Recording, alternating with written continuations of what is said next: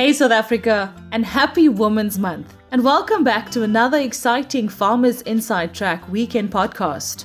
Now we'll kick things right off. The National Institute of Communicable Disease has recently confirmed a rabies outbreak in the West Rand of Gauteng. The N I C D urges people who get bitten by domestic, farm or wild animals to take the necessary steps that can save their lives. Now this week, journalist Duncan Masiwa chats to Doctor Dedré Claassen, AFRIVET's Executive Technical and Marketing Support, to unpack this issue and how to curb these outbreaks. Over to you, Duncan. What is your biggest concern in terms of the rabies outbreak in Gauteng? Thank you. My biggest concern regarding any rabies outbreak is that people don't take it seriously enough, or that they go to the polar opposite side and start harming animals out of fear of rabies. So that is something that's concerning me. If people don't take it seriously enough, they don't have their pets vaccinated, or they don't report suspect animals, it can be an issue. And then also, if people start harming innocent animals, it's also completely unnecessary. So it's important that people educate themselves pertaining to all aspects of the disease. Government has a lot of resources that people can access to make sure that they know what's going on and don't make mistakes.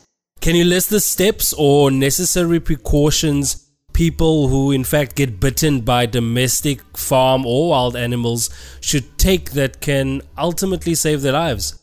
This is such a good question. And I'm glad that you mentioned domestic, farm and wild animals, uh, seeing that it's not just wildlife that can transmit this disease. So the first thing is to know that it's not only bite wounds. The virus is transmitted in saliva. So scratches, uh, rabid animals licking you, or then obviously a bite wound is the way that you can contract the disease. So the first thing you need to do is to wash the area of exposure, the bite wound, whether it's bleeding or not, to wash it thoroughly with running water and soap. The guide is anything between ten and fifteen minutes to make sure that you dilute the virus at the infection site, and then you seek medical attention immediately.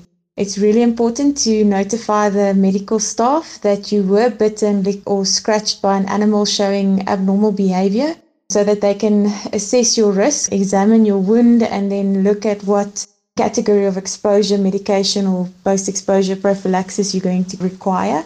And then obviously a very important part that people usually forget is to notify the state vet or animal health technician in your area so that they can go investigate the animal. Not all animals that bite have rabies, and not all rabies animals bite. So it's important that a veterinarian animal health technician go and assess the animal, and then they give feedback to the medical doctor or the nurse. So they need to start the post-exposure prophylaxis in a suspect rabies case immediately. We can't wait for results. But let's say, for example, the veterinarian or the animal health technician gets back to the medical professional and they say that it's not rabies, then they can discontinue the post-exposure prophylaxis. But if it is rabies, you would have wanted to start immediately. So the vital steps in summary is wash that wound with running water and soap for at least ten to fifteen minutes. Then go seek medical attention immediately and alert the healthcare facility it was an animal bite and that the animal had suspect behavior. Then notify the state uh, veterinarian or animal health technician, and then they can go assess the situation. This literally is the difference between life and death. Regarding the rabies vaccination campaigns that are currently underway in the West Rand of Gauteng, why are they so necessary? Vaccinating dogs and cats is the most important way to control this disease. The vaccinated animals creates a buffer between humans and potentially infected wildlife. We can't control wildlife and where they roam, but we can have our pets vaccinated. So if they're exposed to a potentially rabid animal, and they do get bitten, and they are protected, and so you and your family are protected. But if they're not vaccinated, unfortunately, they can contract rabies, and due to the risk and high fatality rate of this disease, unfortunately, these animals will have to be euthanized, and we don't want that. So um, government is providing free vaccinations, especially during times of an outbreak, like what we're seeing now in the West Rand. So there's no excuse not to have your pets vaccinated. And if you can't make it to the government vaccination points, private vets also vaccinate against rabies, obviously at a fee, but government is doing their best to make sure that the opportunity is there for people to use. No matter where you live, government regularly organises or arranges vaccination campaigns throughout the year. So look out for those and make sure that you make use of it, because we never know when there's going to be a rabies outbreak. And that's the reason why these vaccinations are mandatory in South Africa, just to make sure that the human population is protected, but then also that our pets don't have to be put down for not being vaccinated when exposed. And the disease doesn't know boundaries, so it can literally break out anywhere. I know people always think it's a rural disease, but we need to be careful and not underestimate where it can arise. And just the last thing, this disease is one hundred percent fatal in people and in animals if it's not handled correctly, but it's also one hundred percent preventable.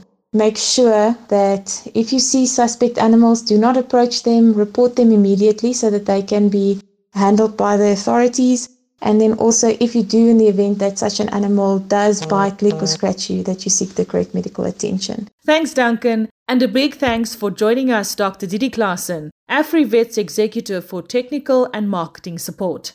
Remember, if you love this podcast, please rate it and share it with your friends, family members and fellow farmers. Until next week, stay safe, and wishing all the amazing women in the agricultural sector a happy Women's Day. And have a great time, just taking some time for yourself, a bit of self-care, a bit of self-love. Enjoy it. Bye for now. Life in South Africa can be a lot. I mean, scroll through Twitter for a minute and tell me I'm wrong. Thank God for South Africans though, right? We're inspiring, and even on the bad days, we fight back with a smile. That's why I love Food for Mzansi so much. They're not ashamed to celebrate the ordinary unsung heroes who work every day to put food on our nation's tables. Go to food for mzansi dot co dot za and never miss an inspiring story. You've been listening to the Farmers Inside Track podcast, supported by Food for Mzansi. For more information, find us on w w w dot farmers inside track dot co dot za